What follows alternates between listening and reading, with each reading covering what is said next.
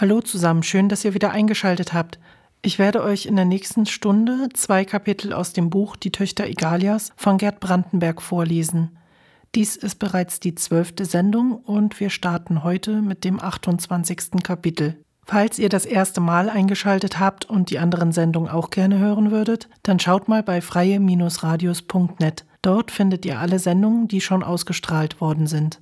Ansonsten könnt ihr jede Woche Samstag um 22 Uhr bei Radio T eine neue Folge hören, in der ich zwei bis drei Kapitel des Buches vorlesen werde. Und dazu gibt es auch noch sehr gute Musik. Wenn ihr mal eine Sendung verpassen solltet, könnt ihr sie eine Woche lang in der Radio T Mediathek finden oder, wie ich schon gesagt habe, bei freie-radios.net nachhören. Noch bevor es losgeht, eine Triggerwarnung. In einigen Kapiteln wird sexuelle Gewalt beschrieben. Ich werde diese Warnung vor jeder Sendung ansprechen, weil es immer mal wieder im Buch solche Stellen gibt. Jetzt kommt erstmal noch Musik und dann geht es weiter mit dem 28. Kapitel der Töchter Egalias. Warum Männerkampf? Die Grundlage des Gesellschaftssystems in Egalia ist die biologische Definition des Mannes, sagte Petronius und schaute auf die Volksmenge. Der Mann ist nur durch zwei Dinge Wiebsche. Einmal durch sein Zeugungsinstrument und zum anderen durch seine Muskelkraft. Das Zeugungswerkzeug wird in einem pH hochgebunden, der je nach Dekret der Modeschöpferin hoch oder niedrig sitzt. Dieser Fetzen hat aber keine praktische Funktion. Wegen unserer körperlichen Stärke werden wir für die härtesten und aufreibendsten Arbeiten eingesetzt, Putzdienste und Kinderversorgung.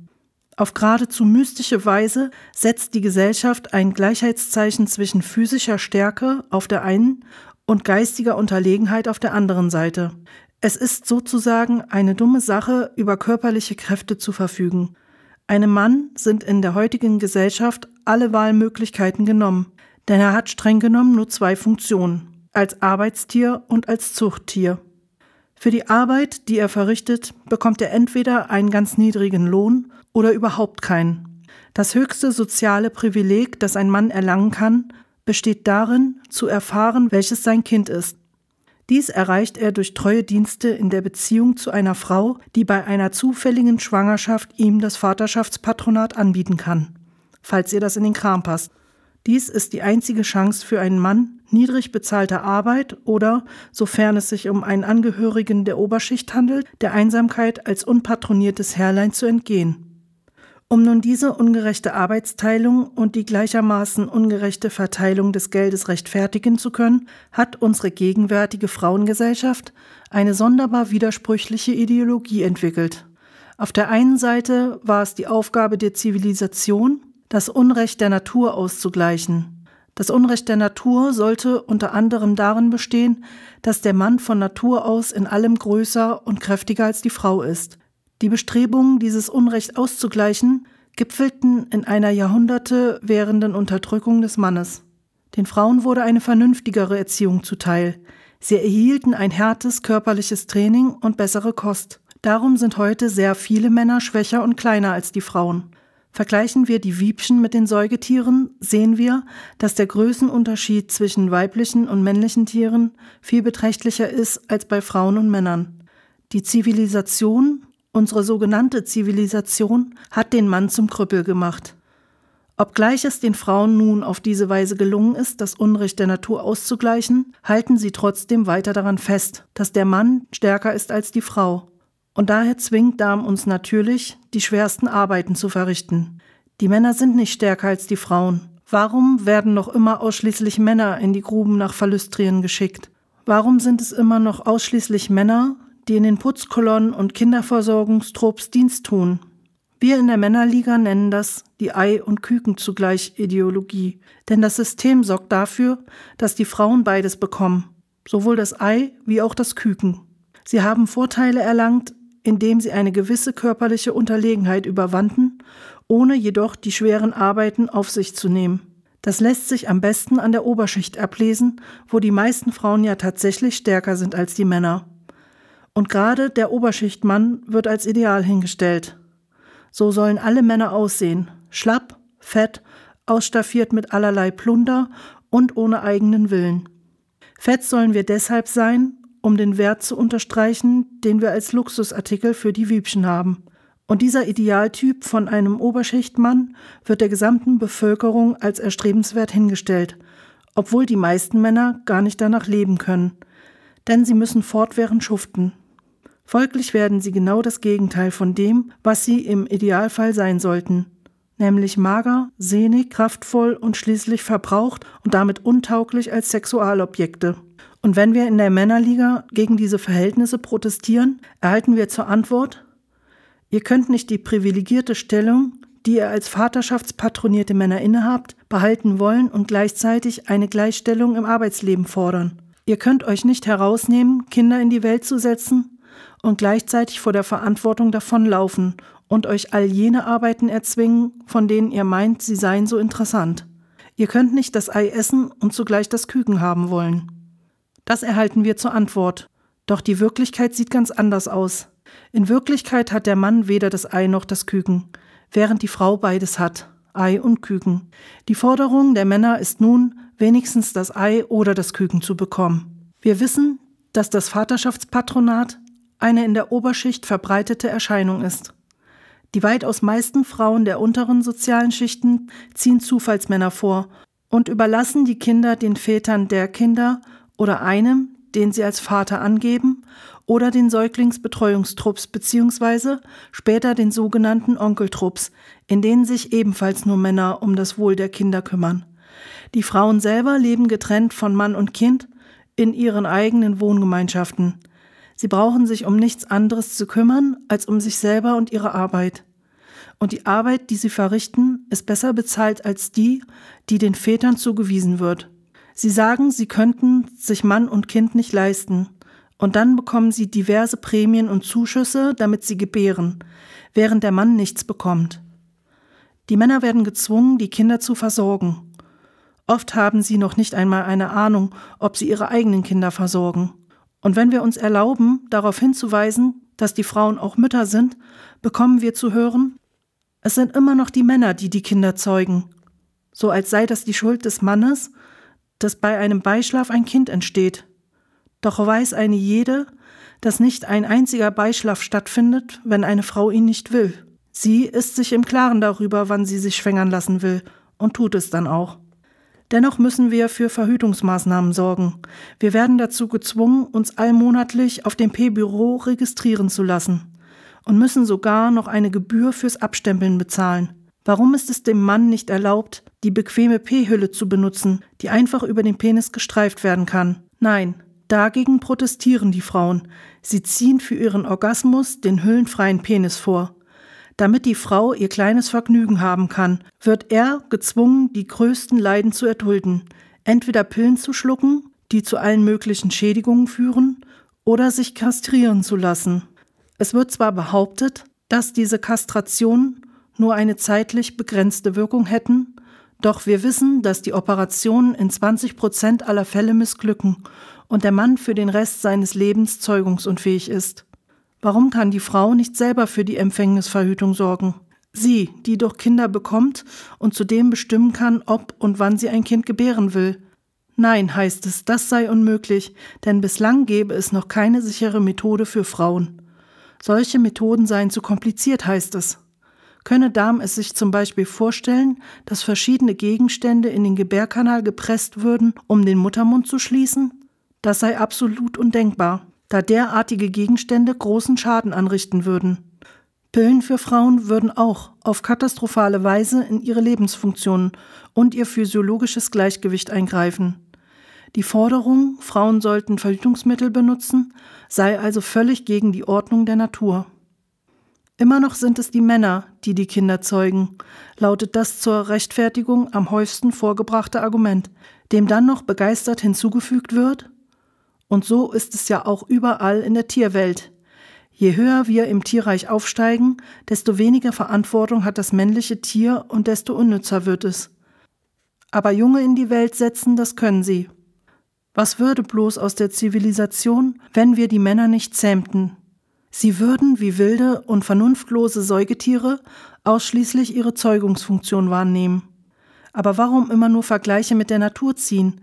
Wir sind keine Tiere, wir sind Wiebchen. Keine Tierart gleicht der anderen. Einige leben in Herden, andere in Familien, in Stämmen und wieder andere allein. Pferde und Katzen verhalten sich völlig unterschiedlich. Wie sollen wir da Vergleiche mit ihnen anstellen? Die Natur wird gegen uns auf eine völlig absurde Weise benutzt. Sie wird gleichsam als Mythologie benutzt, um uns in die Schranken zu weisen. Überall in der Natur sehen wir, wie grundlegend sekundär das Männchen ist, heißt es. Das ist alles ein einziges Blabla. Was soll denn das? Auch wir sind Wiebchen. Jawohl, wir auch. Und in der Gesellschaft der Wiebchen ist für die Empfängnis und deren Verhütung nicht eben nur der Mann verantwortlich zu machen. Frauen benutzen die Natur, um alles Mögliche zu beweisen. Passt es ihnen in den Kram, behaupten sie, die Natur sei ungerecht. Passt es ihnen nicht in den Kram, behaupten sie, die Natur sei gerecht. Es sei ungerecht, dass der Mann Muskelkraft besitze, gerecht sei jedoch, dass die Frau die Lebenskraft habe. Es gibt überhaupt keine Folgerichtigkeit in dieser Frauenideologie. Und trotzdem wird sie überall zitiert, wenn wir über die Stellung der Männer in der Gesellschaft reden. Und wenn wir nicht darüber reden, hält Darm sie uns auch vor, eben weil wir nicht darüber reden. Die Frauen ziehen mit dem sogenannten Gesetz der Natur unterm Arm los und verkünden lauthals, die Männer sind überflüssig, was sollen wir eigentlich mit den Männern? Es ist unserer großen Güte zu verdanken, dass sie überhaupt existieren dürfen. Denn jeder Idiot weiß doch, dass das Wiebchengeschlecht sehr wohl ohne Männer fortbestehen kann. Wir brauchen ja nur ein paar Exemplare ihrer Art am Leben zu erhalten. Oder wir können ihren Samen einfrieren und sie alle umbringen. Falls wir Knaben bekommen, können wir auch die umbringen und bräuchten nur hin und wieder einige von ihnen zu behalten, um die Samenbank aufzufrischen. Selbstverständlich hören wir so etwas nicht offiziell in der Volksburg.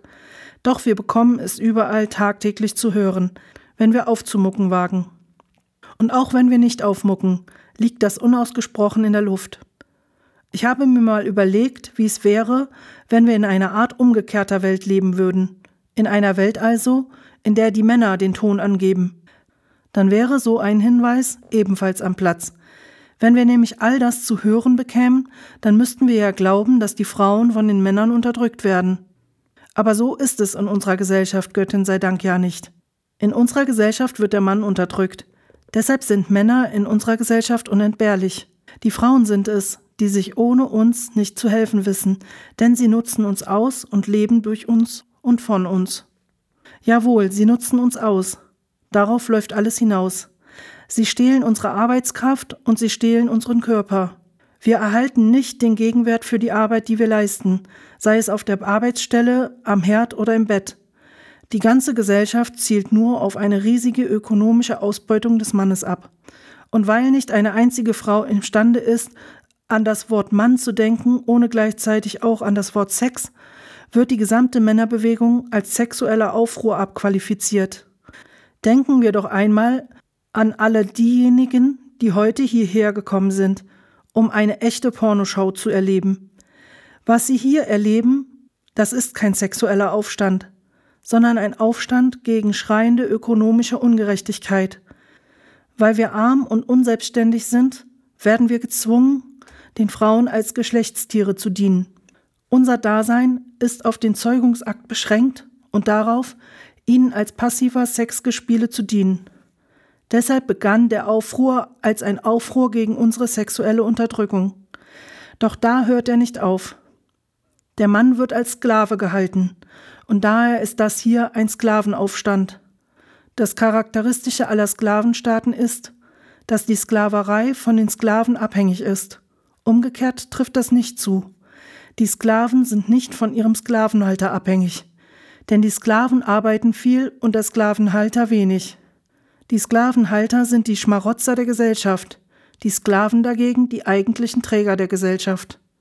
Damit die Leute diese Zusammenhänge nicht so schnell begreifen, wird eine Ideologie geschaffen, die genau das Gegenteil beweisen soll. Dem Sklaven wird vorgespielt, dass der Sklavenhalter unentbehrlich und der Sklave zu nichts imstande und unnütz sei.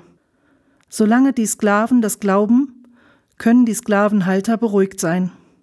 Wer wagt schon, einen Aufstand gegen etwas zu unternehmen, was für seine Existenz unentbehrlich ist? Im Sklavenstaat Egalia machen deshalb die Frauen den Männern vor, sie seien zu nichts imstande und daher unnütz. Männer sind überflüssige Luxusgeschöpfe, sagen die Frauen.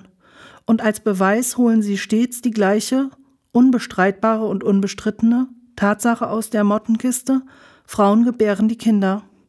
Es stimmt schon, Frauen haben, weil sie die Kinder gebären, eine unendliche Macht über uns. Doch warum muss dieser Umstand immer gegen uns verwendet werden? Warum benutzen ihn die Frauen, um sich alle Macht in der Gesellschaft zu sichern? Was geschehe, wenn wir mit unserem uns von der Natur verliehenen höchst überlegenden Stimmorgan brüllen würden? Es sind ja schließlich immer noch die Frauen, die die Kinder gebären. Da dürfen sie ja die Kinder wohl auch versorgen. Ihr könnt nicht beides das Ei essen und zugleich das Küken haben wollen. Utopie, perverse Träume frustrierter Männer? Vielleicht. Doch wenn wir uns eine andere als die gegenwärtige Gesellschaft erträumen, dann wird Darm es immer pervers und frustriert nennen. Wir sind pervers und frustriert, weil ihr uns ständig pervertiert und frustriert. Wir wollen uns nicht länger mit dieser unwiebschlichen Behandlung des Mannes abfinden. Wir wollen es nicht länger hinnehmen, als Zuchttier betrachtet zu werden. Wir müssen eine Gesellschaft erreichen, in der alle als Wiebchen anerkannt werden. Deshalb verbrennen wir das stärkste Symbol der Männerunterdrückung, den pH. Männersache ist Wiebchensache. Petronius hatte seine Ansprache beendet. Die Rede wurde in mehreren Zeitungen abgedruckt und der blaue Dunst hatte in großer Aufmachung besonders herausgestellt, dass Direktorin Brahms eigener Sohn ohne PH ans Rednerpult getreten war. Mehrere Journalisten suchten Ruth Brahm auf, weil sie sich von ihr eine Stellungnahme zu den Vorfällen und vor allem eine Erklärung ihres Standpunktes zur Männerbewegung erhofft hatten. Aber Brahm weigerte sich, mit ihnen darüber zu reden, weshalb der blaue Dunst auf der zweiten Seite eine Riesenschlagzeile brachte. Direktorin Brahm, schämt sich hinter verschlossenen Türen. Es verbreitete sich auch das Gerücht, dass der jüngste Sohn der Direktorin Bram, Klein Mirabello, an der Demonstration mit einem kleinen Plakat, wo es die Mutter teilgenommen hatte. Viele fanden es ärgerlich, dass schon kleine Kinder in derartige Machenschaften hineingezogen, beeinflusst und einer einseitigen Propaganda ausgesetzt wurden. Im Anschluss an Petronius Rede hatten die 50 Männer ihre PHs auf den Scheiterhaufen mitten auf den Platz geworfen und angezündet. Baldrian hatte seinen und Petronius PH auf einen Stock gespießt, ging nun zum Rednerpult und schleuderte ihn dort durch die Luft auf den Scheiterhaufen. Das wirkte imposant und grotesk zugleich. Erschreckend, meinten viele. Danach zogen die Männer durch die Stadt hinauf zum Plattenberg, genauer zum Frauenclub Freiheit. Das war aber ein Trick. Offiziell hatten sie angegeben, der Demonstrationszug werde zur Nordbrücke gehen und sich dort auflösen. Doch stattdessen zogen sie nach Norden. Als sie vor dem Club ankamen, klingelten sie, und ehe sich's die Hausmeisterin versah, waren sie über die weichen roten Teppiche hineingestürmt und hinauf in die Salons und in die Bar. Dort hatten sie Platz genommen, Drinks und etwas zu essen bestellt und sich im Übrigen so verhalten, als seien sie alte Stammgäste. Klein Mirabello bat um Brause. Natürlich wurde ihnen die Bedienung verweigert. Doch waren sie einfach sitzen geblieben, bis die mit Schlagstöcken bewaffneten Ordnungshüter eintrafen und die ungebetenen Gäste entfernten. Am nächsten Tag druckte die Egalsunder Zeitung eine Erklärung der Mitglieder des Aktionskomitees ab, warum sie in den Club eingedrungen seien. Es gibt keine Regeln, die die Mitgliedschaft von Männern im Club untersagen. Dennoch ist es eine Selbstverständlichkeit, dass dort nur Frauen hingehen, während die Männer zu Hause sitzen und auf die Kinder aufpassen. Und es ist eine weitere Selbstverständlichkeit, dass der Club nur von Frauen in Spitzenpositionen aufgesucht wird. Hier werden alle großen Entscheidungen gefällt. Hier plant Darm, wie die Geschicke Egalias gelenkt werden sollen. Hier beweihräuchern sich die Frauen gegenseitig in ihrem verblendeten Frauenchauvinismus. Der Club auf dem Plattenberg ist die wahre, wenn auch nicht gewählte Volksburg Egalias, eine Versammlung, über die die Bevölkerung keinerlei Kontrolle hat. Wir fordern eine offene Mitgliedschaft für alle Wiebchen. Und daraus folgt, wie alle vernunftbegabten Wesen leicht einsehen können, wir fordern die Abschaffung des Clubs. Ach so, die fanatischen Frauenhasser meinten also, dass Damen nach einem mörderischen angestrengten Arbeitstag sich nicht mal mehr einen Drink genehmigen dürfe. Also nein, das gehe nun wirklich zu weit. Dieser Anschlag auf die persönliche Freiheit könne nicht hingenommen werden. Die Egalsunder Zeitung hatte allerdings die Erklärung der Männer abgedruckt. Doch brachte das Blatt gleichzeitig einen Beitrag der Redaktion, in dem versucht wurde, die Bevölkerung gegen das Vorgefallene einzunehmen. Ungesetzliche Aktion gegen die Unantastbarkeit des Privatlebens. Normale Zustände wurden wieder unnormal, lautete die Überschrift des Artikels. Gros und Petronius, Frau und Mann. Du bekommst ein Kind, Petronius. Woher weißt du, dass es meins ist? Gros schnappte nach Luft. Petronius, kann ein werdender Vater sich wirklich so wenig aus dem Kind machen, dass er selber gezeugt hat? Nicht ich kriege das Kind bei meinem Bart, du bekommst das Kind. Ist das Kind etwa nicht bei dir im Bauch? Oh meine Göttin. Sie saßen auf einem Felsen weit draußen in der Maibucht. Es war fast ganz still. Kleine Wellen trieben landeinwärts. Gold der untergehenden Sonne lag auf ihnen. Es gab mal eine Zeit, da wäre Petronius der glücklichste Mann auf der Welt gewesen, wenn er diese Worte aus dem Munde seiner Geliebten vernommen hätte. Du bekommst ein Kind, Petronius, stell dir vor, du bekommst ein Kind. Es gab mal eine Zeit, da er die Zeugung eines Kindes als einzige Möglichkeit zur Flucht erkannt und daher keine Verhütungsmaßnahmen beachtet hatte. Ob er eine Ausbildung erhielt, war ihm egal gewesen, wenn er von ihr nur ein Kind bekam. Auf die Ansichten und Ratschläge seiner Mutter hätte er liebend gern gepfiffen, wenn er nur das Kind mit ihr zeugte. Manchmal sprach er mit ihr darüber. Er erzählte ihr, wie ihm damals vor fünf Jahren im Gebärpalast zumute gewesen sei, als er dort auf Mirabello gewartet habe. Es gab mal eine Zeit, da hätte Petronius es als Erfüllung seines Lebens betrachtet, mit Gros ein Kind zu zeugen. Vor einiger Zeit hatte er aufgehört, die Pille zu nehmen, denn er bekam ständig Kopfschmerzen. Er wusste zwar nicht, ob es daran lag, aber solange er die Pille nahm, bekam er Kopfweh, und wenn er mit der Pille aufhörte, hörten auch seine Kopfschmerzen auf. Als er deswegen eine Ärztin aufsuchte, versicherte sie ihm, dass er ein völlig neues Präparat benutze, das, wie die Forschung bewiesen habe, überhaupt keine Nebenwirkungen besitze. Seine Kopfschmerzen hätten also damit nichts zu tun. Er sei sicher nur überanstrengt. Habe er nicht übrigens viel mit der Männerbewegung zu tun? Da hatte er nun die Bescherung. Was war schlimmer, Kopfschmerzen oder Kind? Erinnerst du dich noch an das, was du mir damals gesagt hast, Gro? Nein. Du bist mein, hast du gesagt. Du bist mein. Bist du es denn nicht? Nein. Nein, ich bin es nicht. Aber du musst doch für das Kind sorgen. Ja, natürlich. Er warf einen Stein ins Wasser. Pillenregistratur und Büro für Vaterschaftsangelegenheiten schwirrten in seinem Kopf durcheinander. Er galt als freier Samenspender auf dem Markt. Er würde da nie rauskommen. Ja, ich muss für das Kind sorgen, rief er. Er merkte, wie bei diesen Worten der Zorn in ihm hochstieg. Ich werde für das Kind sorgen, verstanden? Aber ich werde zum Kuckuck nochmal nicht auch noch für dich sorgen. Petronius spürte einen schweren, schmerzenden Schlag gegen das Nasenbein. Er kam so heftig und so plötzlich, dass Petronius ihn als völlig unwirklich empfand, so als sei der Schlag gar nicht geführt worden. Er sah Crow mit offenem Gesicht an. Ein zweiter wuchtiger Schlag traf genau wieder dieselbe Stelle. In seinem Kopf dröhnte und prasselte es, als würden tausend Stromstöße durch sein Gehirn jagen. Er krümmte sich und bedeckte schützend das Gesicht. Mit eisernem Griff riss sie ihm die Hände weg. Wieder spürte er einen heftigen Schlag auf derselben Stelle. Gro war kreidebleich im Gesicht und sah so aus, als blicke sie durch ihn hindurch. Noch einmal wollte sie mit der Faust ausholen, doch Petronius gelang es, dem Schlag auszuweichen. Durch diese jähe Bewegung verlor er das Gleichgewicht und stürzte hinab. Als er in das kalte Wasser tauchte, verschwand der Schmerz für einen Augenblick. Er schwamm bis zu einer Spalte im Felsen. Crow stand oben auf der Spitze stieß gegen seine Handgelenke und trat ihm auf die Finger. Er musste loslassen und glitt in das Wasser zurück. Bist du denn völlig verrückt geworden? rief er ihr zu. Sie antwortete nicht. Sie stand nur mit angewinkelten Armen und geballten Fäusten da, bereit, sich auf ihn zu stürzen, falls er einen neuen Versuch zu seiner Rettung machen sollte. Petronius hatte Mühe, mit den Kleidern zu schwimmen. Es gelang ihm, die Schuhe auszuziehen und schleuderte sie an Land. Gro nahm sie, füllte sie mit Steinen und schleuderte sie gezielt auf ihn zurück. Die Steine wirbelten ihm zwar um den Kopf, doch trafen sie nicht. Die Schuhe versanken in der Tiefe. Das waren deine geliebten Kanuschuhe, rief sie. Deine geliebten Kanuschuhe waren es, nicht meine. Er konnte fast nicht sprechen.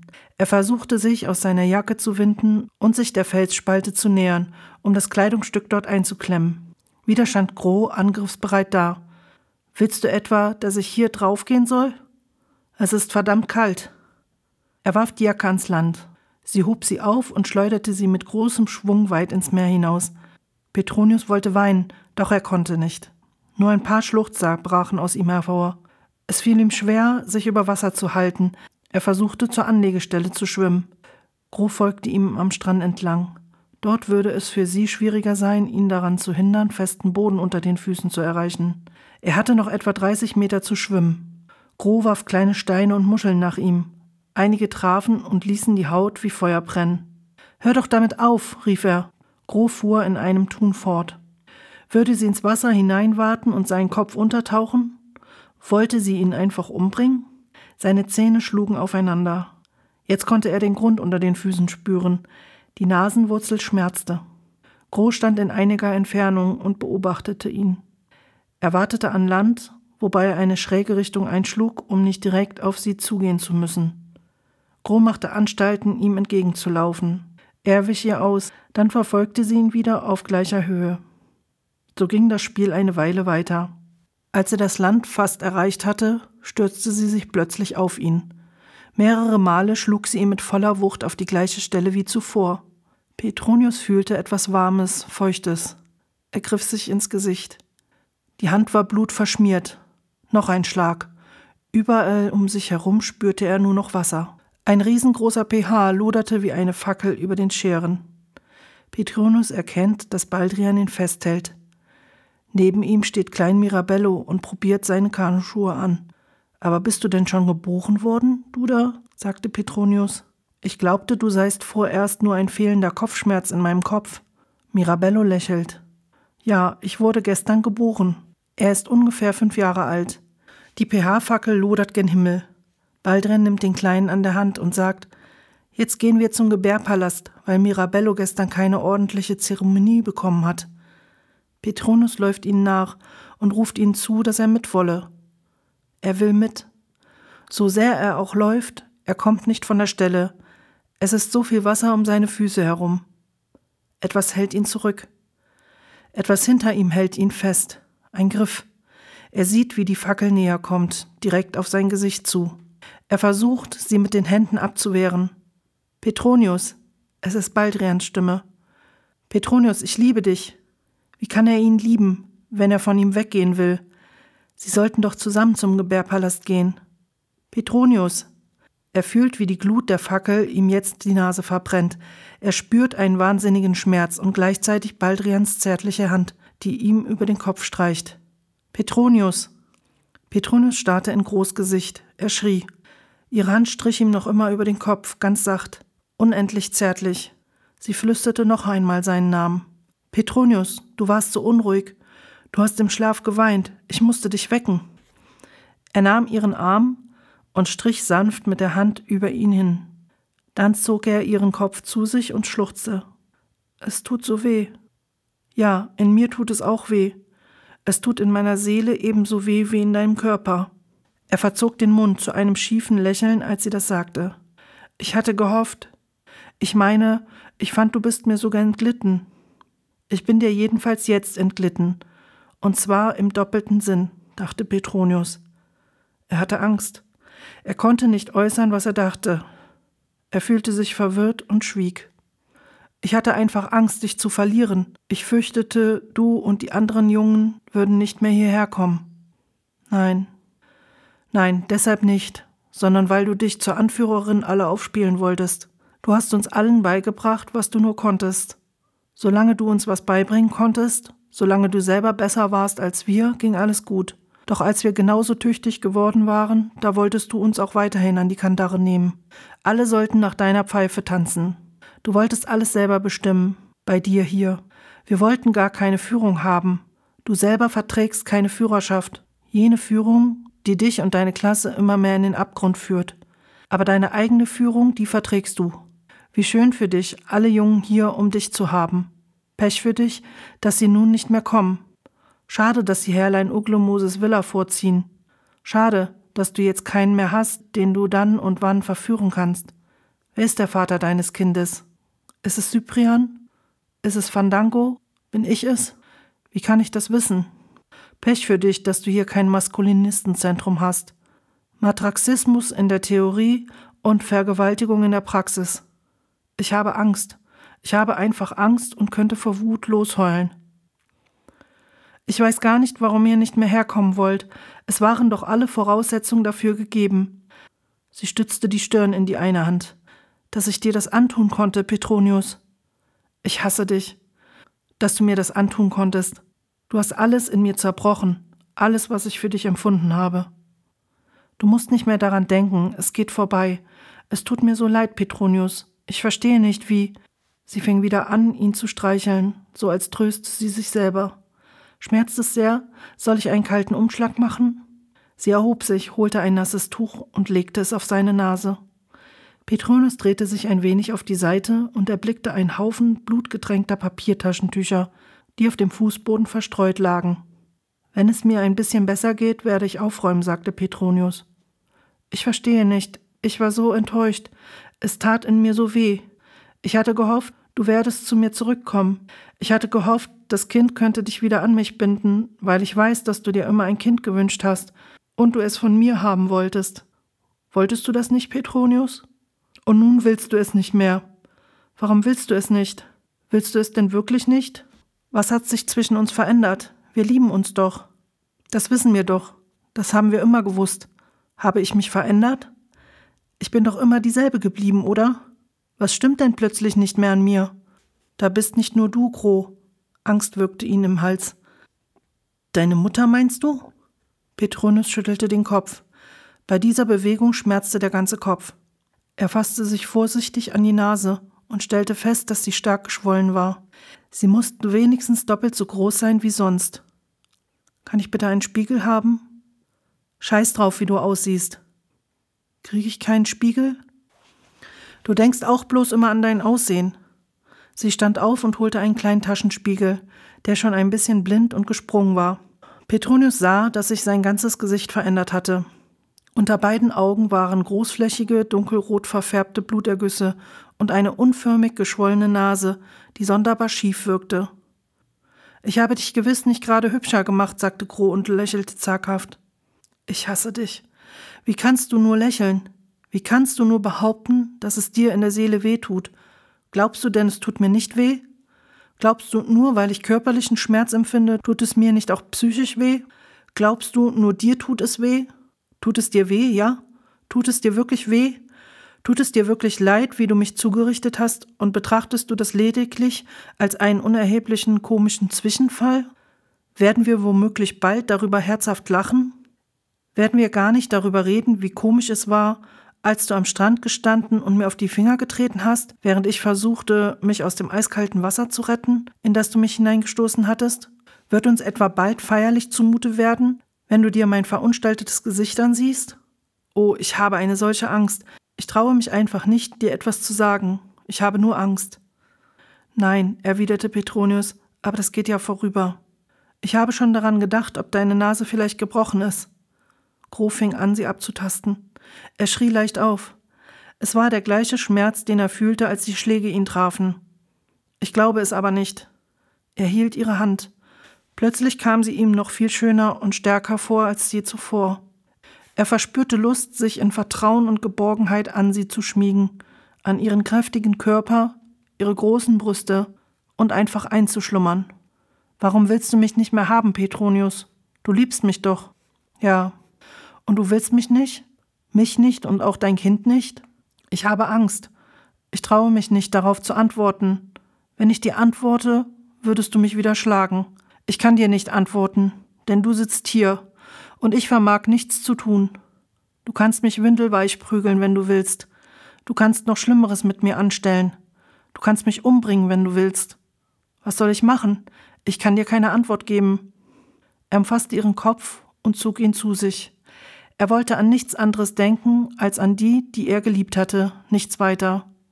An eine Gro, die es einmal in seiner Vorstellung gegeben hatte, Eine Gro, die es vielleicht nirgendwo anders gab als in seinem Kopf. Ein Traum von der Liebe zu einer Frau. Unversehens war er in den Sog ihrer Anziehungskraft geraten. Er fühlte, dass er jederzeit wieder schwach und nachgiebig werden konnte. Gro war schön und stark. Ich liebe dich. Das kam einfach so heraus, ohne dass er vorher daran gedacht hatte.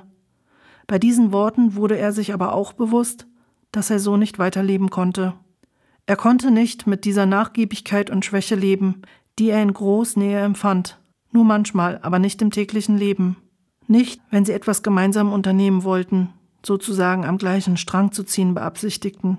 Denn kaum war er in ihrer Nähe, waren all seine Reaktionen und Bewegungen blockiert, und das Gefühl, dass er sie liebte, machte ihn völlig willenlos. Aber willst du denn nicht hier bei mir sein, wenn du mich liebst? Willst du denn nicht mit mir und dem Kind hier weiterleben? Wollen wir hier nicht zusammen sein und das fortsetzen, was wir begonnen haben? Doch, natürlich, er wollte bei ihr sein. Nichts hatte Wert außer ihr, ihrer Nähe. Ihr Nahesein gab ihm Leben. Petronius nickte. Er fühlte sich unendlich müde. Sag, dass du es willst, Petronius. Sag ja. Großstimmung wurde zusehends gelöster und zuversichtlicher. Sie redete sich in Eifer, löste behutsam seinen Griff um ihren Kopf und zündete sich ein Zigarillo an. Weißt du was? Es gibt eine gute Nachricht. Habe ich dir davon noch nicht erzählt? Petronius schüttelte den Kopf und sah sie erwartungsvoll an. Es wird hier draußen keine Probleme mehr geben. Ich kann für uns alle sorgen. Für uns alle zusammen.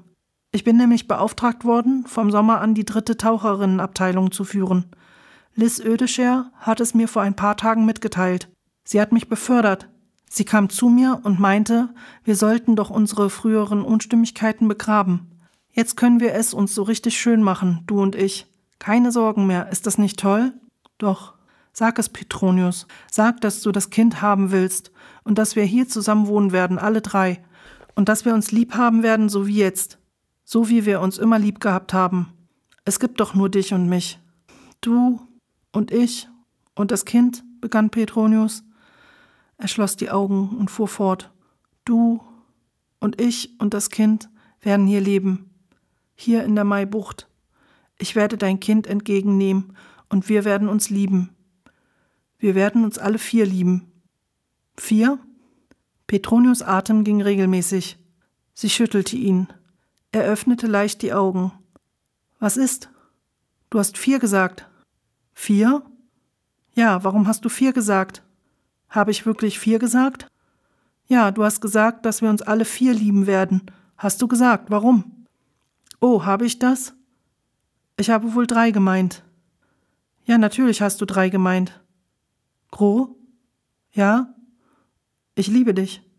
Ich liebe dich auch, Petronius. Und ihr Bauch wurde immer größer. Wie er auch versuchte hochzukommen, er stieß dagegen und wurde ins Wasser zurückgedrängt. Drohend wölbte sich Großbauch über ihm, die ganze Zeit, direkt über seinem Kopf. Unter Wasser setzte sein Atem aus. Das waren die Kapitel 28 und 29 der Töchter Egalias von Gerd Brandenberg. Gelesen hat für euch Sarah. Nächste Woche Samstag, wieder um 22 Uhr bei Radio T, gibt es die nächsten drei Kapitel. Es ist aber auch möglich, in der Mediathek von Radio T die Sendung nachzuhören. Alle bereits gesendeten Folgen findet ihr auch bei freie-radios.net. Nur noch ein paar Worte zur Musik. Erster Titel dieser Sendung war Schuld von Missratene Töchter. Missratene Töchter kommen aus Hamburg und machen Slagerpunk. 2019 als Duo von Tess und Farina gegründet. Seit 2023 sind Jules und Nora mit dabei. Erstes Album, auf dem sich auch der Titel Schuld befindet, heißt The Great Adventures of Slagerpunk. Zweites Album trägt den Titel Eternal Blame. In einer Ankündigung eines Konzerts heißt es, wenn das Genre Liedermachen ein vermülltes Büro ist, sind missratene Töchter der Aktenvernichter auf der Dachterrasse mit Cocktailschirmchen. Der zweite Titel kam von Elif mit Alles Hillal. Elif Dimireza ist Berliner Musikerin und Songwriterin. Ihre ersten Lieder schrieb sie schon als Teenager. 2009 nahm sie an der achten Staffel von der Castingshow Popstars teil. 2013 kam ihr erstes Studioalbum mit dem Titel Unter meiner Haut raus. Im Mai 2021 trat Elif mit einem Remix von Alles Helal für die Türkei beim Free European Song Contest auf. Um auf Gewalt gegenüber Frauen in der Türkei aufmerksam zu machen, trat sie mit einem blau geschminkten Auge auf. Der Titel Alles Helal befindet sich auf ihrem dritten Album Nacht. Der dritte Titel des heutigen Abends war Sympathetic Character von Alanis Morissette. Alanis Morissette ist eine kanadisch-US-amerikanische Sängerin und Schauspielerin. 1995 veröffentlichte sie im Alter von 21 Jahren ihr erstes Album Jacked a Little Pill. Sie spielte in der Fantasy-Satire Dogma aus dem Jahre 1999 die Rolle von Gott.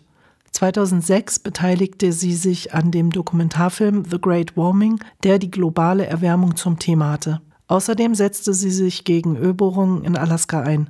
Den heutigen Titel Sympathetic Character kann man auf dem 1998 erschienenen Album Former Infatuation Junkie hören. Nun zum Schluss gibt es noch zwei weitere Lieder. Zuerst Respect von Aretha Franklin. Aretha Franklin war eine US-amerikanische Soul-Sängerin, Songwriterin und Pianistin. Sie wurde auch Queen of Soul genannt. 1956 erschien ihre erste Schallplatte, ein Gospel-Album. Da war sie 14 Jahre alt. Mit 18 Jahren begann sie auch Popmusik aufzunehmen. Einer ihrer Nummer 1 Hits aus dem Jahre 1967 war der Titel Respect auf dem Album I Never Loved a Man the Way I Love You. Dieser wurde zu einer Hymne der afroamerikanischen Bürgerrechtsbewegung und der Frauenbewegung. Aretha Franklin gehörte zu den Künstlerinnen mit den meistverkauften Tonträgern weltweit. Im Jahre 2021 erschien die Filmbiografie Respect über sie. Im August 2018 verstarb Aretha Franklin in Detroit. Letztes Lied für heute kommt von Miss Platinum und der Titel heißt Sinking Boat. Miss Platinum, eigentlich Ruth Maria Renner, ist eine deutsch-rumänische Musikerin und Komponistin. Sie startete als Background-Sängerin bei der Band More Beat. 2005 veröffentlichte sie ihr erstes Album Rock Me. 2007 kam ihr zweites Album Schäffer heraus, auf dem auch der heutige Titel zu finden ist. Die Musik dieses Albums ist eine Mischung aus Hip-Hop, RB, Dancehall und rumänischen Musikelementen. 2014 vertrat sie das Bundesland Berlin beim Bundesvision Song Contest mit dem Lied Hüftgold Berlin. 2015 war sie Teil der Jury der 11. Popstars Staffel. Ich wünsche euch noch einen schönen Abend und vielleicht hören wir uns nächste Woche schon wieder.